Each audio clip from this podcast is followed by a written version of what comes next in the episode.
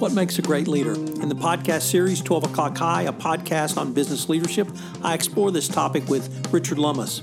We take a look at examples from history, from business, from current events, and even from the movies. If you're interested in all in business leadership, whether you're a CEO or whether you're a middle manager, this is the podcast series for you. We take a look at presidents and everyone in between. I hope you will check us out. 12 o'clock high. Hello, everyone. This is Tom Fox. I'd like to welcome you to Compliance Into the Weeds, a podcast where, with Matt Kelly, the coolest guy in compliance, founder and editor of Radical Compliance, we take a deep dive into the weeds of a compliance or compliance related topic. In today's topic, we get very geeky, going deeply into the weeds on two questions that uh, have bedeviled Matt over the past several weeks regarding the issue of why do companies lack the skilled workforce to implement compliance solutions?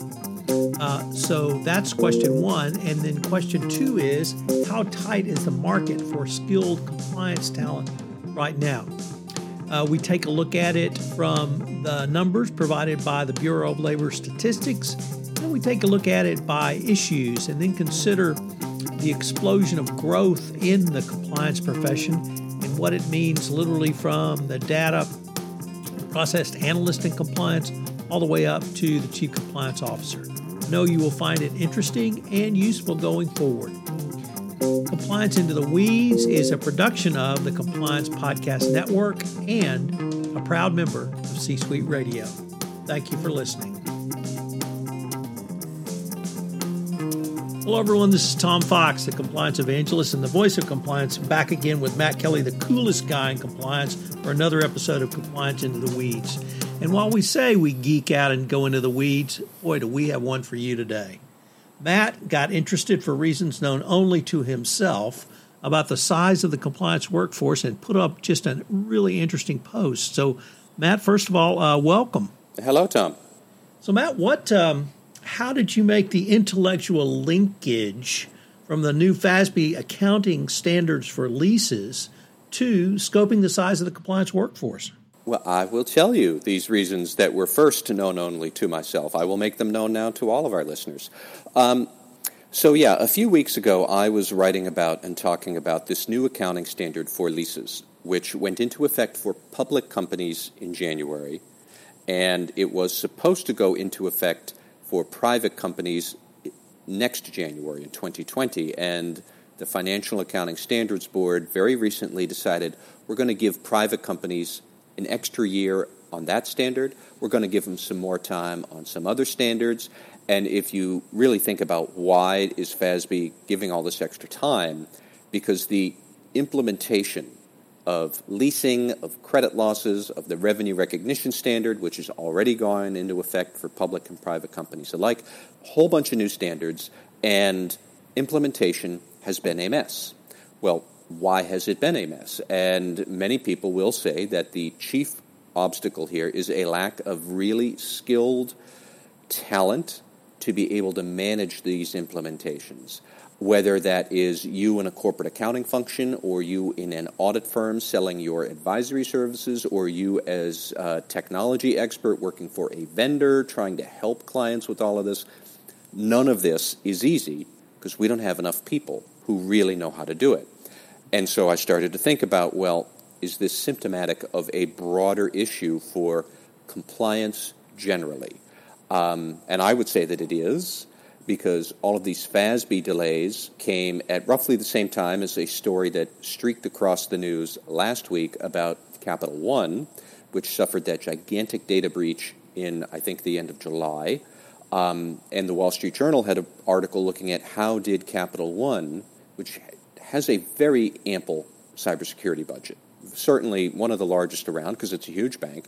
Um, they've got a very good reputation for an aggressive cybersecurity group why did they also suffer such a big breach? Um, well, according to the journal, a big part of it was uh, staffing turnover, um, staffing inconsistencies that have led to a slipshod cybersecurity compliance effort. Well, okay, so now we have workforce issues in two different facets of corporate compliance. Um, there are many others. There are critical accounting matters, which are coming out in audit reports starting right around now. Um, there are all sorts of, in ethics and compliance personally, specifically, all sorts of efforts to um, digitalize corporate compliance, um, to have interactive codes of conduct, to streamline your whistleblower programs or integrate them with internal case management software, third party due diligence, automation, blah, blah, blah. All of these projects sound great. We need people to do them, and we don't have enough. And I keep on hearing that. So I decided to get into the statistics and say, well, how many people are there, or what's the unemployment rate? What is the employment rate in various places? And so I went to the Bureau of Labor Statistics, and I, like you said, Tom, I, I geeked out on what some of those numbers are telling us. And I can get into that, but that's how I got to decide let's do this. So, I guess, Matt, what I'm struggling with is um, last year in 2018, or perhaps even December 2017, we had a much more, I think, all encompassing change in accounting standards, and that was the revenue recognition rule. Uh, you and I devoted a five part podcast series to that. Um, we did we were both very interested in that and wrote extensively about it. Yet, uh, I don't recall there being an extension on uh, implementation of that rule. Um, in terms of uh, Capital One and their data breach, uh, I've heard uh, with data breaches, it's simply not if but when. What I'm struggling with is connecting a uh, sure. tightness of a job market with uh, advances in uh, not only the hacker community, but accounting standards that require people to, to learn new things. Uh, but the, it seemed to me the Rev Rec rule was much more encompassing uh, than the uh, new standards releases, yet no one uh, was able to get that implementation delayed. well, first, specific to corporate accounting issues, the leasing, the revenue recognition standard – had did have a longer lead time from when it was first adopted to its implementation. It had a little bit more time than leasing. And second, uh, the revenue recognition standard was the first. And then came leases, and then comes uh, credit losses, which in theory were going to come next year. Now there's another two years for private companies. Um, but I don't know that people fully grasped at the start that there would be this steady barrage of big, huge corporate accounting changes that are not just changes in what the numbers are supposed to be and what you're supposed to report, but they are very broad changes in how you're supposed to manage your business processes to figure out what the number is. And that's what all of these accounting changes are. And I would then say that you see a similar dynamic in cybersecurity and you see it in corporate compliance and ethics issues. That it's not so much what is the final product that you're supposed to give an investor or a hacker, which is basically a digital version of the middle finger. You can't get in. Um, or for corporate compliance, what are you supposed to give the Justice Department? We're changing what this is. So it's not really a final product. Corporate compliance and effective program is much more about building better systems that govern the issues and reduce the risk from start to finish, whether that's a financial reporting risk or a cybersecurity risk or a ethics and compliance and regulatory risk.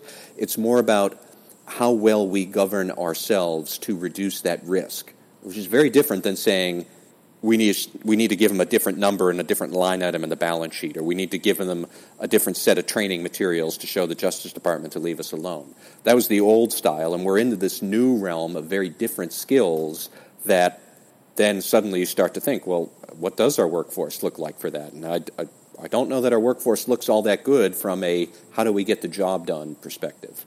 So I can certainly buy that part, but what uh, now I'm disconnected with at least uh, intellectually dislinked, is the numbers uh, that you were able to pull up from the BLS statistics um, from uh, what I would never call Boston a secondary city, but since you have, we'll stick with that, and several other secondary cities, including, of course, Dallas.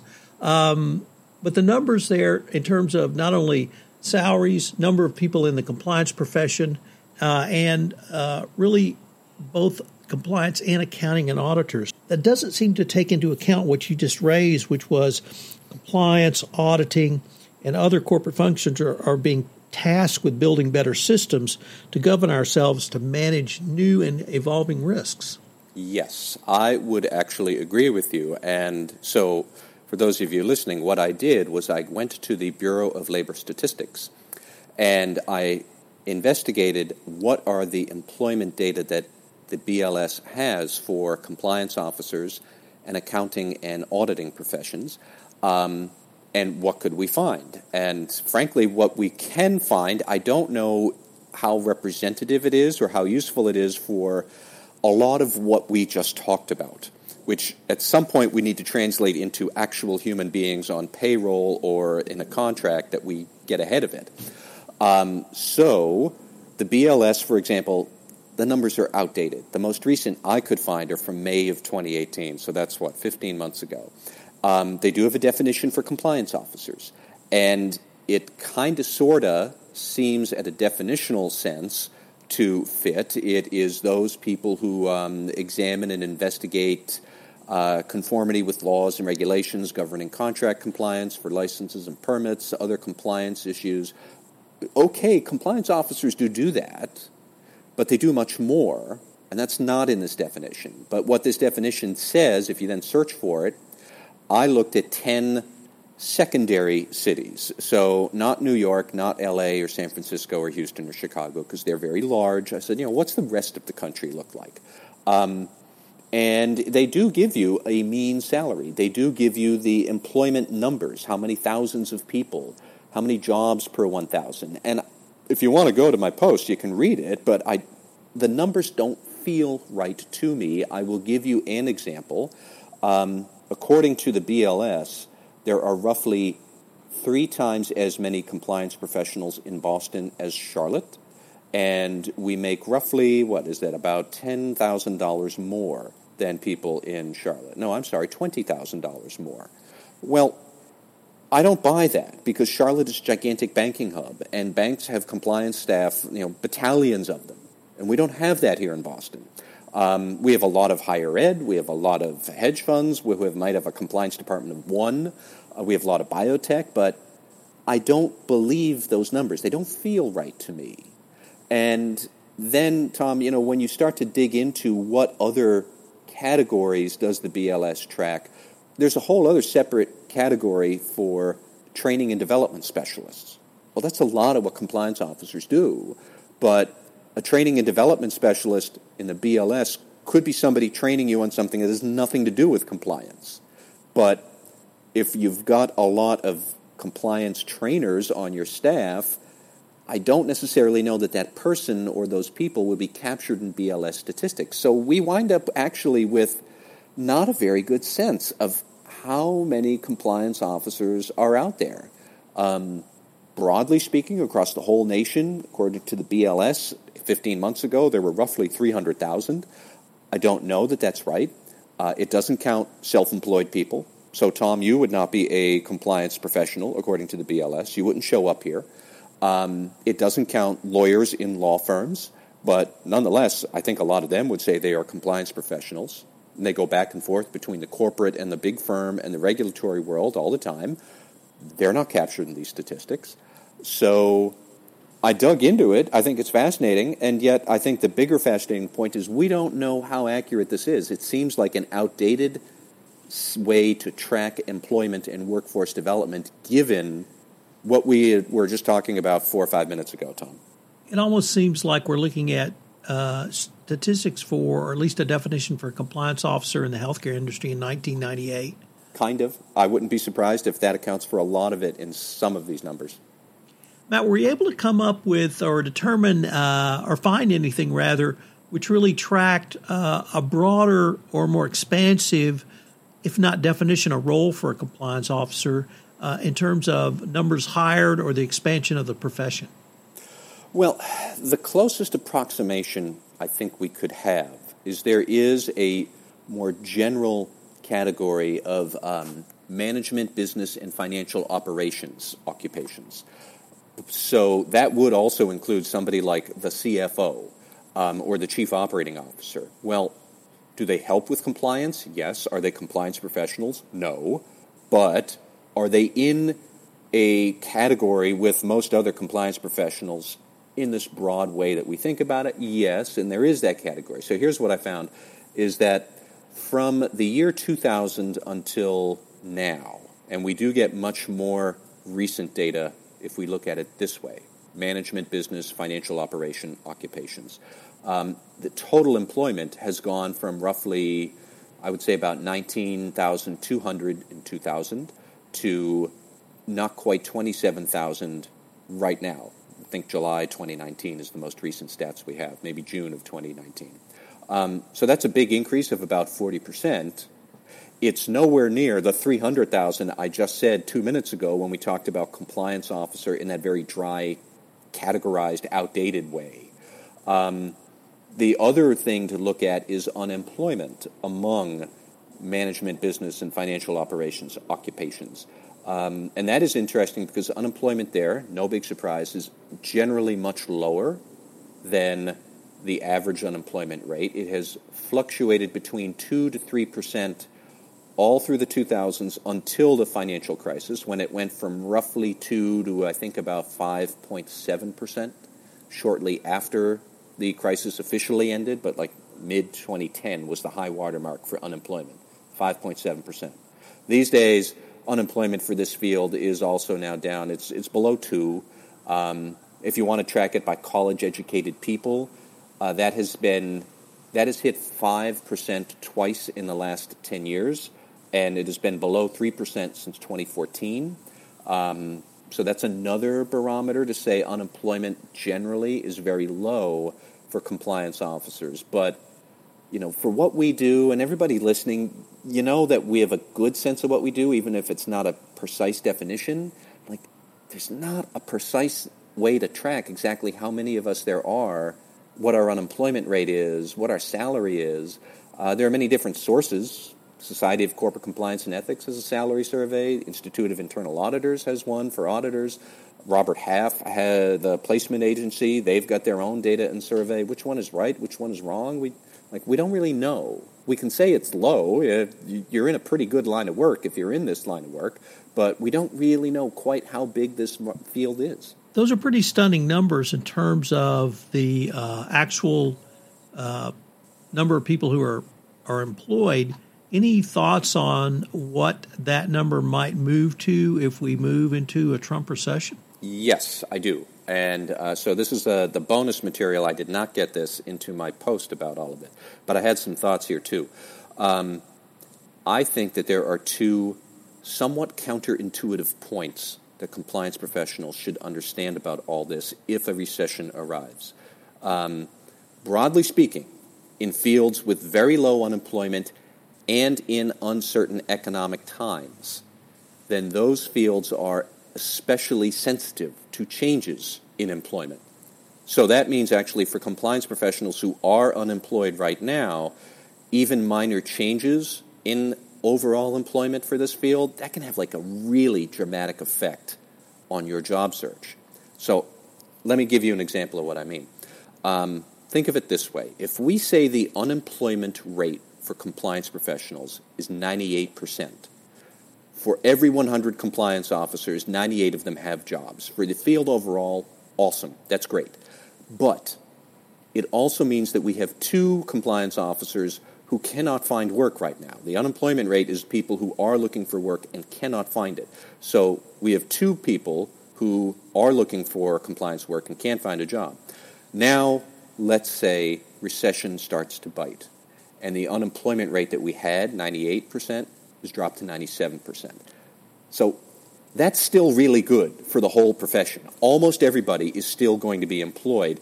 And basically, if you are one of the 98, you have about a 1% chance of becoming the one officer who loses his or her job as we go from 98 to 97% employment for the profession overall. But remember our two unfortunate unemployed compliance officers right now. They have a very different experience here for them, the number of unemployed has gone from two to three people. That's an increase of one third. Or for each unemployed compliance officer, if you're looking for a job, you've gone from having one other rival to two other rivals. You've, you know, your, your competition has doubled. So, my point is that in labor markets like compliance, even very minor downturns can have a very difficult effect for people if you are one of the unfortunate who don't have work. Um, that's not to say that you know it would be great if unemployment were at 15%, goes up to 16, then hey, who cares? That's not what I mean at all. But the marginal rate of change, which is what that is as you go from 98 to 97 or you go from 2 to 3, that marginal change, that's really big for the first two, as now there's a third. And then also remember from the HR perspective, if employment is precarious at this moment, you, the HR director, you've got yet another incentive to postpone hiring because why wouldn't you? If you just ride this out and the employment rate goes from 98 to 97 percent, um, you suddenly have a lot more potential job applicants out there who are looking for work, and you have the upper hand. You used to have only two resumes you could pick from, and now you've got three, and that's great. And maybe that none of the three work, and you're still going to have to hire a recruiter and pay more money to woo away one of the people who do have a job and all of this stuff. But broadly speaking, if the unemployment picture ticks up just a tiny bit, because it is so small overall, for HR departments, you'd be like, oh, yeah, man, we're just going to stall for another quarter. We're going to hire this out as a contract labor for a position for another three months, see what happens. Maybe we'll have three more resumes, and that will be the great guy or, or woman that uh, does the job for us. And I have heard that experience from compliance officers in this field today, this year, who have been looking for work. Why does that kind of thing happen? This is one of those reasons why. And that's that's one thing to think about if recession comes to strike. It's still going to be a very good field for most of us, but for the unfortunate few who are in between work, like it, it'll get really painful. So, I mean, overall, we could say that yes, the corporate compliance profession is great. Um, if you are employed in it, you generally are going to have a job. Um, it's going to be probably a very challenging job and a good and well paying job. Exactly how much, like, we don't know because the data aren't precise enough to give us a good sense in the way that compliance professionals would define our own job sense or job and profession. We don't quite have the data to help us understand how big is this profession and what is the employment picture. But the only other caveat we have to remember is that because unemployment in this field is so small, if recession hits, even a minor uptick in unemployment is still going to hit that tiny number of unemployed people in a disproportionate way. It would be very painful for the unfortunate few who are unemployed. Uh, that a recession would be very painful for them, and for the rest of us, you know, we're probably still going to be gainfully employed. We'll probably still have a good and stable career, but it would certainly be unnerving because you don't want to fall into that group that goes from 1% to 2% unemployed. You know, that's for most of us, that's nothing. For the 1% to 2%, your unemployment competition, that just doubled. And, and that's going to be a, a thing to think about and a thing to watch out for. Okay, well, this has been a fascinating exploration, Matt. I'll be interested to see when you get to part two. All right. Thank you, Tom. Hello, everyone. This is Tom Fox again. I hope you enjoyed this episode of Compliance Into the Weeds. If you have any questions, you can email Matt at mkelly at radicalcompliance.com. You can email me at tfox at tfoxlaw.com. The link to Matt's article, or rather his blog post, in the show notes. Compliance Into the Weeds is a weekly production of the Compliance Podcast Network, so I hope you'll join us again next week where Matt and I take up another topic which tickles our fancy that we go into the weeds on. Compliance Into the Weeds is a proud member of C Suite Radio. This podcast is a part of the C Suite Radio Network. For more top business podcasts, visit c-suiteradio.com.